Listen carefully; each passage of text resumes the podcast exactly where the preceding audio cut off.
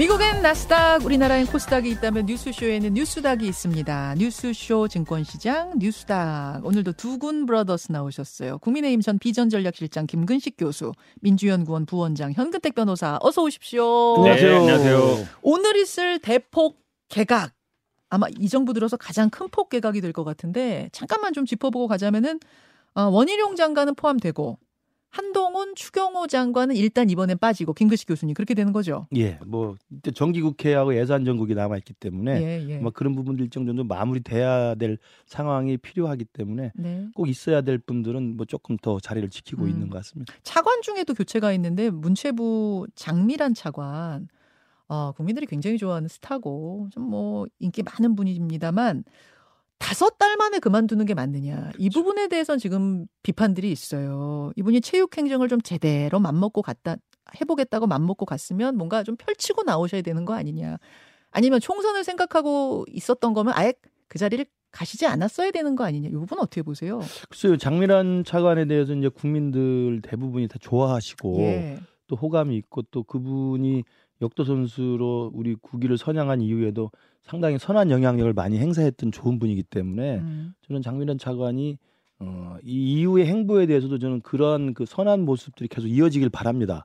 그렇다고 한다면 지금 말씀하신 것처럼 아마 지난 칠월인가 아마 차관 임명 받았을 거예요. 예.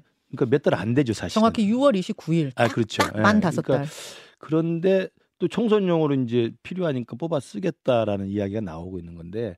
저는 뭐 총선에 워낙 절박한 상황이니까 장미란 차관 정도의 스타 그리고 좋은 평가를 받는 분이니까 생각이 있을 수 있겠지만 저는 그런 그 국민 일각에서의 어떤 여론 이런 것도 좀 감안할 필요가 있다. 그래서 저는 개인적으로 요즘에 음. 한동훈 장관이 어디 가느냐, 원희룡 장관이 어디 가느냐, 뭐 김은혜 수석이 어디 가느냐 이런 이야기를 막 기사들이 쓰는데 예, 예. 제가 국민의힘에서 지금 선거를 준비하는 입장에서 보면 다 지금 부질없는 짓입니다. 당이 제대로 뭐가 정리가 된다면 뭐 핵말을 하고 무슨 저 배치를 하고 그래야죠. 당이 엉망인데 무슨 지금 뭐 누구는 어디로 갈게 무슨 의미가 있습니까? 아우 김근식 교수님 막, 머리에서 네. 스팀 올라오는 거. 아니 당이 제대로 정리가 돼서 당이 이제 총선을 치를 수 있는 아, 이렇게 자, 제대로 뭐가 돼야지. 그 다음에 어디에 네. 누가 필요한지를 극대화시켜서 효용성 있게 다 배치하는 거지. 그게 정리가 안 되는데 무슨 의미가 있어요? 세 달 하시는 장관도 있는데 뭐 다섯 달 차관이 뭐 어떻습니까? 이렇게. 얘기를 하셔야지. 저는 그렇게 못합니다. 김근식 교수님이 지금 이제 당 상황 뭐 이런 거 보면서 그 뭐랄까 내부에 끓어오르는 이, 이 감정들을 주체하지 못하고 계신데 잠깐 기다려 주시고요. 네. 현근택 저 변호사님은 어떻게 보셨어요? 개각. 그러니까 급하다 이런 얘기죠. 한마디로 얘기하면 이제 보통은 이제 인재 영입 잘 되는 정당이라는 지지율이 높으면 어차피 뭐 총선이 대통령 지지율이 달렸다는 건 다 아시는 거고 음. 정당 지지율은 크게 의미가 없거든요. 대통령의 긍부정평가. 대통령 부정평가가 뭐 한 육십 퍼센트 이렇게 넘어간다 그러면 정권 심판론이 세게 불지 않겠습니까? 음. 선거는 사실은 구도 싸움이 제일 중요합니다. 그러면 사람들이 잘 안 올 거거든요. 음. 만약에 막 지지율이 막 오십 퍼센트 육십 퍼센트 넘어봐요. 서로 들어오려고 난리겠죠. 좋은 자리 가려고 하고. 음. 별로 아마 이게 유의미한 인재 영입이나 이게 안 되다 보면 결국은 장차관이라든지 네. 아니면 뭐 대통령실에서 뽑아 쓰는 뽑아 쓸 수밖에 없는 음. 거잖아요. 음. 그러다 보니까 뭐 세 달 장관, 다섯 달 차관 나오는 건데 음. 사실 그게 국민들이 그러면 아유 장관 출신입니다, 뭐 하겠습니다 그러면 아니 장관하면서 뭐 했어요? 물어볼 거 아니에요. 음. 그 지역 출신이라든지 아니면 장관 타이틀만 닿는다고 되는 게 아니에요. 그러니까 지금 뭐. 고향이라든지 아니면 인연 있는데 간다는 건데 음. 너무 좀 쉽게 보는 거 아닌가. 그러니까 고향 김, 김 교수님 말씀처럼 예. 당을 기본적으로 혁신하고 대통령과의 관계를 잘 정리해서 대통령의 지지율을 끌어올리면 이렇게 노력을 안 해도 다 됩니다. 자연스럽게. 사실은 전에도 뭐 청와대 찍고 총선, 총선 나가고 이런 경우는 많았지만. 그렇죠. 세 달, 다섯 달은 좀 이건 이거는 거의 인수인계도 안 되는 시점 아닌가. 청와대 찍고 갔어도요. 네. 청와대 찍고 나온 분들이 그래도 긍정적으로 당의 저기. 총선에 기여하고 당선이 되려면 대통령 지지율이 오십 퍼센트 정도 항상 아, 나왔어요. 그래도. 그렇죠. 아, 알겠습니다. 알겠습니다. 본론으로 들어가 보죠. 두 분의 상한가 하한가 하실 말씀 많을 것 같아서 얼른 얼른 여쭙겠습니다. 현 변호사님 뭐 골라오셨어요? 전 눈 가리는 거짓 보고 전쟁 위기까지 가나 하한가로 잡았습니다. 예. 김근식 교수님? 이상민 탈당, 비명 이탈 가속화 하한가로 잡았습니다. 자, 이상민 탈당, 비명 이탈 가속화. 그리고 현근택 변호사님은 윤 윤 대통령 눈 가리는 거짓 보고 이거 무슨 얘기예요? 쉽게 얘기하면 이번 엑스포 실패를 보면서 그전에 이런 얘기들이 많이 있지 않습니까? 뭐 오십일 대 사십구까지 쫓아갔다. 막판 역전 가능하다. 뭐 팔십칠 대 팔십이다 뭐 이런 얘기까지 언론에 막 얘기 나왔거든요. 네. 근데 대부분 외국 언론이라든지 사우디 쪽이라든지 이런 얘기에서는 아니 거의 끝난다. 일 차에 끝난다. 이런 얘기들이 많았습니다. 음. 그러면 기시감이 되는 게 이런 거지 않겠습니까? 강서구청장 보궐선거도 이긴다고 보고했다더라. 이긴지 알았는데 저도 깜짝 놀랐다. 음. 우리가 알고 있는 일반 상식하고 완전히 다른 거잖아요. 음. 그다음에 지금 총선 얘기도 보면은 뭐 백칠십 대 백이십으로 이긴다 이런 음흠. 보고들이 있다 이런 얘기들이 들립니다. 그러면 기본적으로 어떤 문제가 있냐면 음, 윤석열 대통령이 군대 경험이 없어요. 음. 군대 갔다 온 경험이. 예. 그러면 군이 어떻게 움직이는지 잘 모릅니다. 대통령이 되고 나서야 처음으로 아는 거예요. 그런데 지금 북한은 계속 뭐 이런 얘기도 하지 않습니까? 전쟁은 가능성 여부가 아니라 시점상의 문제다. 음. 이거 흔들게 하는 거거든요. 그러니까 한마디로 얘기하면 지금 정찰위성 쏘아올리고 있죠. 어쨌든 구일구 합의도 뭐 깨지고 있죠. 이러면 긴장이 고조되는 상태인데 그런 상황에서 예를 들어서 참모들이나 이런 뭐 군 관련 안보 관련 이런 분들이 이런 이런 보고를 만약에 올린다. 음. 아유 우리가 음. 압도적입니다. 음. 우리가 지금 한미 연합작전을 하면 북한은 뭐 며칠이면 다 끝날 수 있습니다. 이런 보고를 만약에 올렸다 치면 음. 북한에서 뭐 도발을 하고 이랬을 때 확 쓸어버려 이럴 수도 있는 거거든요. 아. 그러니까 그거에 대한 판단 능력이 있으면 괜찮아요. 참모들이 이런 보고를 해도 그거 아니야. 지금 이제 미국하고 이렇게 보니까 그게 아니야. 이렇게 얘기하면 되는데 지금 엑스포라든지 강서구청장의 경험을 봤을 때 참모들이 잘못된 보고들을 하더라도 그거를 그대로 믿을 가능성이 높다. 알겠습니다. 그런 위험성이 있다는 거예요. 엑스포 박빙이다. 심지어 역전승할 거다. 뭐 이렇게까지 예측이 나왔는데 그렇게 정보를 수집했던 그 라인이 북한에 관한 정보도 그렇게 지금 허술하게 잘못되게 저, 수집하고 있으면 어떡하냐. 이 걱정하신다 그렇죠. 말씀인 거죠. 그거에 대해서 옳고 그른 판단을 해주면 되는데 그런 판단 능력이 있느냐 이런 문제 제기하는 거예요. 자, 뭐 현근택 변호사님 무슨 그 문제점을 지적한지 알겠는데 예, 예. 저희도 엑스포 결과라든지 강서구청장 선거 전망에 대해서 그런저런 문제제가 있는 걸 잘 압니다. 근데 그걸 전쟁이기까지 끌어올리는 음. 것은 지나치게 좀 좀 그 뭐라 그럴까요? 침소봉대라고 봐요. 그러니까 물론 그런 일이 생기면 끔찍한 일이죠. 네. 그러나 지금 대통령 주위에 만약에 실제 현실, 그다음에 정확한 정세 분석, 음. 정확한 진단과 보고가 잘 되지 않고 있다고 한다면 그건 큰 문제입니다. 그래서 예. 그걸 바로잡아야 되는 것도 가장 중요하고요. 저는 그래서 강서구청장 선거 이후에 국내 정치에 대한 기대 섞인 전망과 대통령 입맛에 맞는 정치적 전망 분석 보고서 이런 것들이 더 이상은 좀 올라가지 않는 것으로 제가 알고 있습니다. 음. 그래서 아까 제가 말씀드린 것처럼 우리 당 같은 경우 좀 이대로 가면 내년 총선에는 뭐 필패다. 그리고 수도권은 뭐 거의 폭망이라는 위기의식을 갖고 있기 때문에 어. 당내에서도 여러저러 다 여론조사 돌려보고 분석을 해보기 때문에 예. 심지어는 이천이십 년에 이십일 대 총선 결과보다 더 안 좋을 수 있다라는 지금 전망이 상당히 많이 나오고 있습니다. 잠깐만요, 김근식 교수님. 지금 현근택 변호사님이 골라오신 주제는 아닌데 네. 그 얘기 잠깐만 좀 하고 네, 갈게요. 네. 장해찬 최고하고 일부에서 제가 그 얘기를 해서 혁신위하고 네, 이 국민의힘 네. 돌아가는 이야기를 해서 뉴스닥에서는 안 하려고 했는데 네, 네. 김근식 교수님 말씀 들으니까 질문 안 할 수가 없네요. 네. 혁신위에서 오늘 지도부한테 그 이른바 주류 용태론, 네, 주류 희생안 그거 안건으로 올리는데 아까 장해찬 최고 얘기 들어보니까 지도부는 그냥 공관위로 바로 보낼 것 같아요. 의결 안 할 것 같아요. 혁신위가 월권했다라는 생각이 일단 지도부에는 좀 있는 것 같습니다. 어떻게 보십니까? 그러니까 오늘 이 데드라인으로 준 최후 통첩 시한이고 만약에 최고위에서 그렇게 사실은 묵묵부답이거나 아니면 거의 방치해버리는 걸로 정리가 되면 예. 혁신위는 뭐 자진 해체 수준으로 갈 수밖에 없고 예. 제가 보건대 뭐 오늘 그 최고위 결과를 보고 오늘 당장이나 아니면 내일이나 뭐 지금 현재로는 목요일 날 그 혁신위 전체회의를 열어서 결, 결정을 내겠다고 그러는데 예. 제가 볼 때 목요일까지 갈 필요도 없습니다. 음. 지도부가 이걸 다 내팽개치고 뭉개고 끝냈으면 혁신위도 바로 반응을 해서 혁신위 결과에 결과된 입장을 모아서 혁신위 해체하고 김기현 대표 체제에 대한 단호한 쓴소리를 마지막 희생안으로 이야기를 하면서 저는 어. 정리를 하는 게 필요하다고 봅니다. 오늘 그 일이 일어날 수도 있다고 보세요? 오늘은 아니겠지만 적어도 내일 오전이나 오후에 일어날 수도 있다. 어. 왜냐하면 시간을 끌게 뭐가 있습니까? 혁신위가 그냥 우리만 조기 해체하겠다로 끝나는 게 아니고 지도부에도 쓴소리 할 거다. 그래야죠. 책임 물을 거다. 아니 우리가 열심히 했는데 지도부가 안 받았습니다. 저희들 그만둘게요. 이 모습하고 예. 우리가 민심을 반영하고 여론을 반영해서 국민 목소리를 저, 전달했는데 혁신위가 예. 안 받았습니다. 이러면 안 됩니다. 당 지도부 이렇게 이렇게 해야 됩니다. 라는 최후의 요구 조건을 발표를 하고 저는 끝내야 한다고 생각을 해요. 일종의 논개처럼 갈 거라고 보세요? 논개적 요구를 해야죠. 논개적 요구를 할 거다. 예. 아까 차, 장해찬 최고는 아니 혁신위가 그 뭐 진의를 모르는 건 아니지만 진심을 모르는 건 아니지만 즉석 삼 분 요리처럼 자꾸 재촉하면 어떡하느냐. 그게 말이 안 되는 게요. 김기현 대표 측에서 말하기 두 가지 논리로 변명을 하잖아요. 이 입장에 대해서 가타부터 개인적인 결단의 문제를 어떻게 최고, 최고위에서 결정을 하냐. 그런데 예. 이게 잘못된 게 사퇴라는 것도 아니고 불출마나 험지 출마를 개인적으로 밝히라는 게 아니잖아요. 음. 그런 내용의 중진과 친윤 지도부에 대한 희생 요구안에 대해서 최고위에서 그거에 화, 전향적으로 화답하는 음. 메시지를 내면 돼요. 방향에 대한. 아, 그럼요. 저 원희룡 장관이 지난번에 만나서 뭐, 뭐 했습니까? 인천 개항을 이야기하지 않습니다. 예. 그러나 당이 요구한다면, 예. 당이 필요한다면 어떤 희생도 각오하겠다. 이 말 한마디 못합니까? 왜 안 한다고 보세요? 왜 안 하고 있잖아요. 왜 안 안 한다고 생각하세요? 할 생각이 없으니까 안 하는 거죠. 왜 할 생각이 없을까요? 그러니까 그걸 안 하면서 왜 자꾸 결단을 미, 아. 강요하느냐 그러는데 결단 강요의 마지막 선택은 그래 그 말이 맞아요. 이 패를 먼저 깔 수 없다는데 누가 패를 깔라는 겁니까? 음. 그냥 혁신의 저 권고가 정말 민심을 반영한 우리 혁신의 큰 중요한 음흠. 요구사항이니 우리 당 지도부도 겸허히 봐드리겠다.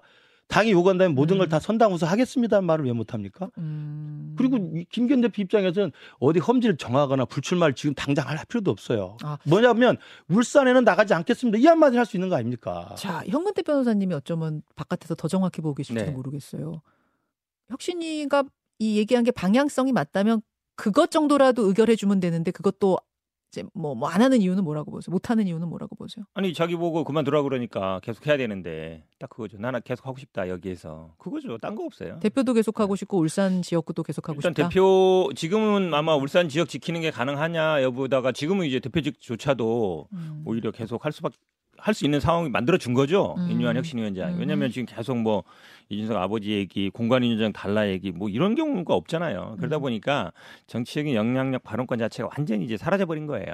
그러니까. 아, 인류한 위원장. 그럼요. 스스로 어찌 보면 자초한 일이죠. 그러니까 아. 처음에는 뭐 막 이렇게 뭐 중진 뭐 용태 얘기하고 험지 출마 얘기할 때는 네. 여론도 좋았고 네. 국민들의 반응도 좋았고 당내도 반응이 좋았거든요. 음흠. 근데 자꾸 이제 약간 선을 벗어나고 오버하면서 음. 거의 스스로 제가 보기에 약간 자멸의 길을 가겠, 가졌다고 보고 갔다고 보고 음. 지금 다 아마 오늘 무슨 얘기를 하더라도 그냥 아, 약간 공간이 일입니다 이렇게 넘길 거예요. 다 그러면, 넘길 거예요. 그러면 뭐 알아서 집에 가든가 말든가 해야 되는데 아. 뭐 이제 집에 간다 그전 같으면 집에 간다 그러면 아이고 가지 마십시오 그러면 안 됩니다라고 네. 할 텐데 이제는 집에 가도 아무도 쳐다보지도 않을 것 같아요. 그러니까 어... 끝났죠 사실은. 혁신위의 마지막까지 이렇게 폄훼할 필요가 뭐가 있습니까? 혁신위의 그 안건이나 내용이 네. 국민들의 요구를 제대로 반영한 거라고 한다면 이뇨한 위원장의 한두 개의 말실수는 음. 부차적인 거고 이뇨한 위원장이 내놓았던 혁신의 그 요구들이 음. 민심을 제대로 반영한 것이고 그것이 우리 당의 혁신에 정확한 것이고 내년 총선의 승리를 위한 그 키, 키라고 한다면 그건 받아들이는 게 사는 길이죠. 당협위원장들, 특히 수도권 네. 당협위원장, 원외위원장들 생각은 지금 어때요? 단톡방 있다면서요? 단톡방에서는 공식적으로 문제 제기를 하지 않는데 네. 삼, 사, 오 모여서 네. 걱정은 하고 있습니다. 그래요. 근데 이제 이 부분이 오늘 최고위의 반응을 보고 네. 그다음 인유한 혁신의 마지막 그 논개적 요구를 좀 들어보고 아. 그것에 대한 민심과 여론의 반응을 봐야 되지 않겠습니까? 아하. 저는 그러고 나서 조금씩 이제 그 민심이 어, 어떤 식으로 흐르냐에 따라서 네. 저는 마지막 또 그 최종 라운드가 열리지 않을까 아, 생각합니다. 최종 라운드 남아 있다고 보세요? 아, 그 이대로 가면 총선에서 수도권은 폭망인데 어떻게 그 최종 라운드를 안 하고 아. 공천이 무슨 의미가 있습니까? 자, 최종 라운드 여러분 이게 오늘 방점입니다. 최종 라운드가 있을 거다. 요 부분 좀 보시고 아니 저 현근택 변호사님 네네. 그나저나 금요일에 이동관 방통위원장 사퇴 네네. 불시 사퇴 이거 민주당 정말 몰 민주당 정보라인도 지금 문제 있는 거 아니에요? 이거 몰랐던 거예요? 아니 사퇴할 수 있는 건 당연히 다 예상하죠. 예상했어요? 네, 당연히 당내에서도 뭐 그 얘기는 다 있었던 얘기인데 어. 근데 사실은 뭐 사퇴하는 지금 이제 현행 법상으로 그런 게 안 되잖아요. 공무원이나 검사들은 징계 절차 들어가면 기본적으로 사퇴가 안 되게 돼 있는데 예. 탄핵 절차는 그런 게 없거든요. 예. 그러다 보니까 이제 법을 만들겠다는 건데 저는 사실은 뭐 사퇴했다는 것보다 이분의 후임으로 거론되는 지금 김홍일 고위 검사 출신이잖아요. 국민권익위원장. 야, 이게 잘 안 되니까 또 이제 검사 출신을. 음. 방통위원장으로 하나 우리가 그런 거 잘 못 봤잖아요. 음. 우리가 뭐 언론 출신이나 뭐 언론 관련 뭐 교수 출신이나 이런 분들이 주로 해왔는데 예. 한마디로 얘기하면 뭔가 빨리 처리해야 될 건들이 많은데 뜻대로는 잘 안 되고 그러니까 역시 일을 잘하는 건 검사야 최고 전문가는 어. 또 그러겠죠. 옛날에 뭐 어, 방송 언론 뭐 수사해봤으니까 전문가 뭐 이렇게 나올지 모르겠는데 아니 그래도 기본적인 거는 좀 지켜야 되는데 사실은 이분이 뭐 훌륭 어떤지 모르겠지만 방송 쪽 관련은 잘 모르실 거 아니에요. 음. 근데 모르는 분을 앉혀서 그냥 어쨌든 빨리 처리해야 될 일 처리하는 게 능사인가. 음흠. 저는 그런 생각이 안 들 수 없습니다. 아직 확정은 아니고 뭐 내정 보도가 나온 상태입니다만, 네. 국민권익위원장, 검사 출신의 국민권익위원장이 방통위원장으로 간다더라. 김근식 교수님. 사실 방통위원장의 방송을 영 모르는 분이 오는 건 저도 저도 처음 본 것 같아요. 지난 문재인 정부 때 한상혁 그 방통위원장도 법조인 출신이죠. 음. 음, 그러니까 뭐 어, 이 김용일 권익위원장이 지금 뭐 실제로 올지 안 올지는 모르겠습니다만 결정 난 걸 보고 좀 이야기를 했으면 좋겠고, 지금 민주당은 뭐 그냥 그 지금 대통령 국정 지지율이 낮다는 걸 기세 삼아서 그냥 음. 밀어붙이는 형국이니까, 뭐 이제 이동관 방송위원, 방통위원장 탄핵하려다가 자진사퇴로 끝나니까 또 후임이 오면 후임을 또 탄핵하겠다는 거 아니겠습니까? 음.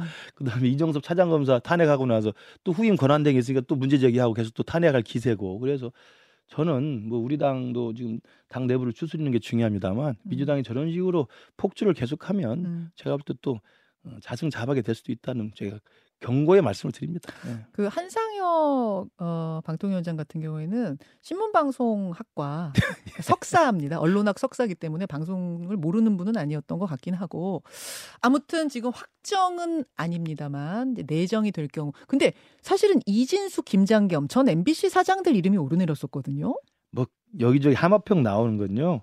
사실 결정 난 다음에 말씀하시죠. 이 네. 귀중한 시간에. 알겠습니다. 뉴스닥 김근식 교수님 하한가로 넘어가겠습니다. 이상민 의원 탈당, 비명이탈 가속화 하한가. 저는 이게 간단치 않다고 보는 게 어, 지난주, 지지난주까지만 해도 이제 친명 일색화가 정리가 돼서 비명계는 일단 결국 못, 못 견디고 뛰쳐나가는 형국일 것이다. 이제 이제는 그냥 찻잔 속의 태풍으로 끝날 것이다. 특히 원칙과 상식도 그럴 거라고 봤는데, 이번에 이상민 의원이 이제 물론 예고된 것입니다만 탈당을 선언했고, 거기에 저는 좀 간단치 않게 보는 게 뭐냐면 최근 이낙연 전 대표의 행보, 음. 그다음에 김부겸 전 총리의 발언, 네. 심지어는 뭐 정세균 전 총리까지 이러저러하게 이야기가 거론되고 있기 때문에 그냥 원칙과 상식 오 인, 뭐 사 인 이 사람들이 움직인다면 뭐 그, 그런가 보다 하는데 어.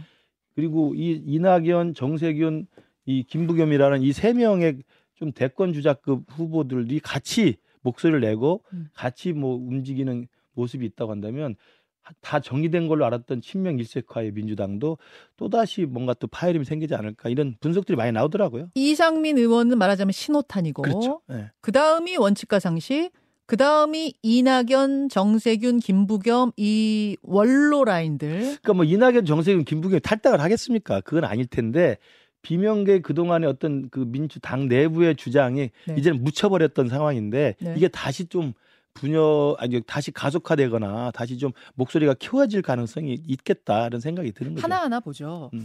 일단 이상민 의원의 이제 탈당, 어제 이제 현실화가 됐습니다. 입장문을 발표를 했고 이렇게 말했어요. 민주당이 이재명 대표 체제 이후 이재명 사당, 개딸당으로 변질됐고 도저히 고쳐쓰기가 불가능한 상황. 그래서 상식의 정치를 복원하기 위해 결별한다. 이러자 민주당의 비판은 또 신랄했습니다. 전용기 의원은 결국 국회의장을 위해서 당과 동지들을 팔고 가셨다. 먹던 우물에 침 뱉지 마시라. 이런 이야기도 나오고요. 현 변호사님, 분위기가 네. 어떤 건가요? 크게 신경 쓰지 않는 분위기죠. 왜냐하면 이상민 의원 탈당은 옛날부터 계속 본인 어. 스스로 탈당할 거라고 십이월 초 되면 결단할 거라고 얘기했기 때문에 음. 예상했던 거였고, 우리가 뭐 사당 뭐 개딸당 얘기하지만 예전에 뭐 노무현 사당, 문재인 사당, 뭐 노사무당, 문파당 이런 얘기 안 했었어요. 그러니까 당내에서의 얘기는 굳이 그럴 필요 없다. 근데 이분은 저는 아마 당장은 의장이 중요한 게 아니라요. 의장 하시겠다고 했죠. 오선 했지만. 근데 당선이 저는 일 번이라고 봐요. 당선. 예, 왜냐하면 지금 수준으로 가면 아마 공천받고 당선되는 게 쉽지 않다고 볼 것이고, 일단은 당선이 돼야 그 다음에 뭘 노려볼 수 있는 거거든요. 그 지역에 막 나서는 분들도 몇 분 있고 여론조사도 음. 그렇게 좋지는 않습니다. 그러면 아마 그리고 보니까 국민의힘에서는 그쪽 당협위원장 자리를 비워놨다 그래요. 예. 그럼 언제든지 이제 갈 수 있는 상황이잖아요. 국민의힘으로 갈 것 같습니까? 물론 뭐 제삼 당도 보겠지만 일단 본인이 당선되는데 최고 유리한 쪽으로 갈 거예요. 아. 그럼 이제 아마 그래도 뭐 신당보다는 뭐 국민의힘 가능성이 더 많은데 뭐 당장 가진 않겠죠. 막판까지 좀 조율을 할 거라고 보는데, 그래도 저는 뭐 예전에 이분이 딴 데서 왔다 이런 얘기는 중요한 건 아닌데 여기서 오선까지 했거든요. 민주당에서 오선까지 했고, 근데 이분이 간다고 해서 이분들하고 또 원칙과 상식도 약간 결이 달랐거든요. 그렇죠. 그, 그가 연결되지도 않는다. 그리고 지금 말씀처럼 뭐 김부겸, 뭐 정세균 총리님들이 같이 움직인다. 그렇지는 않아요. 이상민 의원님 그동안 쭉 궤적을 보시면 알겠지만 이분은 그냥 자기 혼자 움직이는 스타일이에요. 예. 혼자 움직이는 스타일. 독립군 스타일. 그렇죠. 음. 독립군? 독립군이 잘 모르겠는데 아무튼 예, 그런 스타일이라서. 표현하시더라고요. 다른 그건 이제 좋게 표현했을 때고. 음. 예. 정규군이 없을 때 독립군이죠. 미리 정규군이 있는데 이건 약간 이제 좀 다른 게릴라야 그러면 그것도 좀 그렇고 아무튼 근데 약간 큰 파장은 없는 것 같습니다. 아, 큰 파, 당에서 별로 네. 큰 파장이 없다. 이낙연 전 대표의 움직임이 그렇죠. 예, 가장 이제 주목되는 민주당 내 움직임 같아요. 이분이 주말에도 음. 그 센 발언들을 계속 이어갔어요. 잠깐 좀 보고 올 텐데요. 광주의 북콘서트를 참석해서 이런 말했습니다. 정권을 비판하고 견제하려면 야당이 떳떳해야 됩니다. 만약 정권이 야당의 약점을 안다면 그 정권이 야당을 무서워하겠습니까? 국가를 위해서 이 시기에 제가 할 일이 뭔가 골똘히 생각하고 있고요. 생각이 정리되면 늦지 않게 말씀드리겠습니다. 아, 이낙연 전 대표. 그러니까 정권을 비판하려면 야당이 떳떳해야 되는데 지금 떳떳지 못하다 그 얘기인 것 같고 생각이 정리되는 대로 뭐 여러 가지 네. 길 중에 뭐 방법을 계속 강조하고 있네요. 그러니까 저는 이상민 의원 탈당은 사실은 뭐 크게 충격은 아니에요. 그럼 현근택 변호사 말한 것처럼 크게 파장이 없다. 왜냐하면 조금 조금씩 면역력을 키워왔기 때문에. 근데 이낙연 전 총리의 요즘 행보는 그동안 사실은 민주당 내에서 비명계도 그렇고 바깥에서도 왜 이낙연은 저렇게 조용히 있지? 이런 음. 이야기가 많았거든요. 근데 이제 뒤늦게 참전을 하는 걸 넘어서서 상당한 지금 결심을 하는 것을 예고하고 있잖아요. 네. 그런 걸 보면 아 저는 뭐 원칙과 상식이나 이상민 의원 같은 이 비명계 활동보다 훨씬 더 파괴력 있는 어. 다음 행보가 나올 수도 있겠다. 또 다음 발언이 나올 수도 있겠다. 저는 이런 부분에 대해서 그동안 민주당의 이재명 대표의 사법 리스크가 한동안 한껏 고조됐다가 영장 기각 이후에 완전히 정리된 것처럼 지금 자축하는 분위기인데 네. 사실은 이재명 대표 사법 리스크는 계속 살아있는 거 아니겠습니까? 내년 총선을 과연 우리 국민의힘도 지금 뭐 총선 걱정해야 됩니다만 네. 민주당도 이대로 치르는 게 과연 음. 이길 수 있을까라는 자기 내부의 그 스스로의 반성과 좀 성찰의 목소리가 있어야 되지 않겠어요? 그냥 반성과 성찰을 촉구하는 정도인데 음. 목소리를 세게 내는 정도에서 그칠까요? 아니면 당 밖으로 그 이상을 하는 거죠. 그 이상을 보세요. 네, 당 밖으로 갈지는 모르겠습니다만 아까 마음이 결정되면 늦지 않게 말씀드리겠습니다. 그게 결국은 당 밖이냐 아니냐가 결국은 핵심일 것 아니죠. 같은데. 당 밖으로 나가기 전에는요. 항상 요구 조건이 있어야 됩니다. 아. 이준석 신당도 요구를 먼저 해놓고 요구 조건이 안 되면 나가는 거고 예, 예. 이상민 의원도 원칙과 상식도 마찬가지예요. 그러니까 예. 아마 제가 볼 때 다음 이, 이, 이낙연 전 대표의 행보는 지금은 그냥 비판만 하는 거지만 예. 공개적으로 몇 가지를 뭐 걸거나 아. 이재명 대표에 대해서 요구를 하고 다음 라운드는 뭔가 요구 조건을 그렇죠. 구체적으로 제시할 네. 거다. 당의 혁신을 위한. 그렇죠. 그게 안 되면 그 다음 라운드가 그렇죠. 거기까지 갈 수도 있다고 보세요? 그건 이낙연 대표 스스로도 이 이재명 대표 친명 일색화가 되는 민주당에서 다음에 자기의 정치적 미래를 도모해 볼 수 있느냐라는 개인적 그 계산까지 해야 되는 거 아닙니까? 그렇다 한다면 여기서 더 이상 미래가 없다고 한다면 음. 국민적 명분을 가지고 있다면 나갈 수도 있을 수도 있겠죠. 그럴 수도 네. 있다. 자, 현 변호사님은 어떻게 예측하세요? 뭐 예측인지 모르겠는데 어쨌든 뭐 지금 우리 당에서 다 오선했고요. 총리, 도지사, 뭐 당대표. 그러니까 당이 어쨌든 중추적 역할을 쭉 해오신 분이거든요. 예, 예. 근데 과연 말씀처럼 뭐 이걸 따로 뭐 나가서 뭘 하는 거는 저는 아닌 것 같고요. 그러려면 또 이제 세력이 있어야 되는데 지금 물론 원외에서는 물론 뭐 당 만든다는 사람도 있고 원칙과 상식에도 지금 네 분 정도가 있는데 음. 그럼 이 네 분들이 또 같이 다 이낙연 전 총리와 같이 하는 사람들이냐? 그렇진 또 않아요. 음. 다 각자 또 약간 계보가 다 다르거든요. 음. 해온 정치적 여정이 다르고 물론 뭐 목소리는 원래 이렇게 내시는 분은 아니잖아요. 원래 네. 내보시는 분은 아닌데 어쨌든 선거 가까웠기 때문에 본인이 어쨌든 정치적인 참여를 하는 것 같은데 고민은 하는 것 같습니다. 저도 잘 모르겠어요. 실제로 어떤 판단을 하실지는. 근데 아.